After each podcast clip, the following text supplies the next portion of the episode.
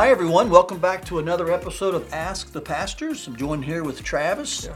And uh, we're again handling some questions that came in as a result of our message from 1 Peter 2 1 through 3, centering in on the Bible and, and how we're to long uh, for it as pure spiritual milk. We do maintain that the pure spiritual milk is the Word of God there, based on context. And so here's an interesting question in regards to that, Travis. I'm going to kind of drop this on you. All right. You ready?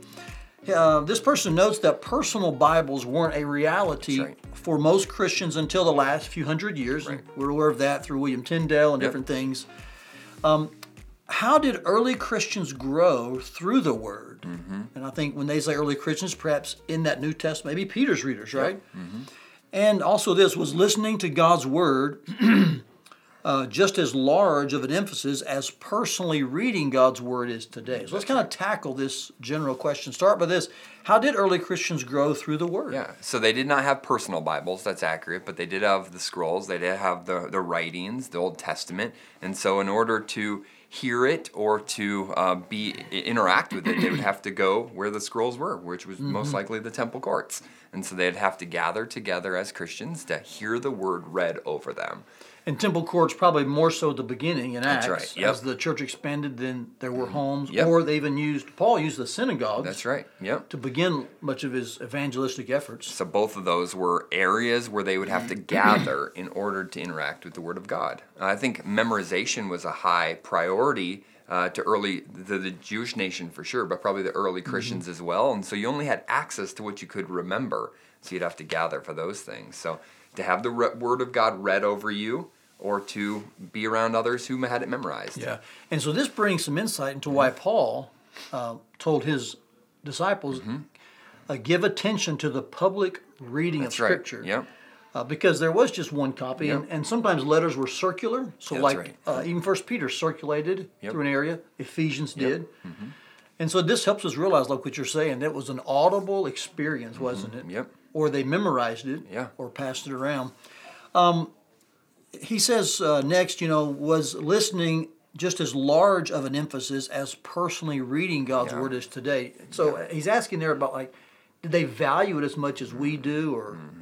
Talk about that for a minute? See, we we value reading. we value a daily interaction with the Word of God through vol- multiple venues, uh, um, opportunities. So I think they valued it more, listening to the Word of God. Um, again, I'm not a I'm not huge on statistics, but I I believe many of them were illiterate, and so they didn't have the uh, natural ability to read and understand the Word of God like we do today. So I think listening to the Word of God was of extremely high priority. You know, typically when something is scarce, you do value it. That's more. right. Exactly And right. I think you're probably onto something. They probably had a higher value. And mm-hmm. I- I mean, that's probably some subjectivity there, but it does Sure. seem like the more we have of the Bible, we begin to just assume Yep. it's easy to get to Yep. and we mm-hmm. value it less. we each have 25 copies of the Word of God in our home, but that doesn't mean we value it. that's so a little convicting. It is for sure. You know, as he talks about this question, I'm reminded that there um, there's always been a, a massive emphasis on God's written word. That's right. So let's even go back before the early Christians, like to the Old Testament. Yep. I mean, Psalm 119 is an entire chapter about God's word. That's right. Uh, you know, Ezra, the Mm-hmm. scribe during Nehemiah's time, he had them standing from morning till That's noon right. Mm-hmm. just to hear the law. That was the Pentateuch. Um, so I think we could we should never think that um, God's people were, um, you know, like well we didn't value God's word. It was No. always a priority. In fact, here's something interesting: the word Scripture is used 51 times in the New Testament, Hmm. and in each instance it refers to the Old Testament. Yeah, sure.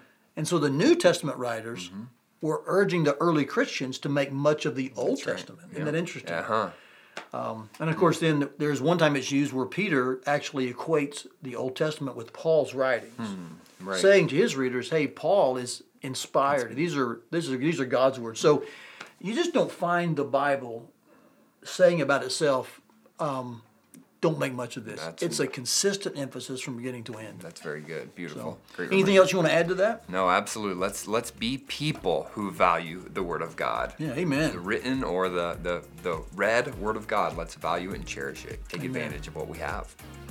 Well, uh, hope that helps you in understanding more about this question. And we just want to encourage you stay involved in your Bible, engage every single day with the Word of God, and watch it change your life. We'll see you next time on Ask the Pastors.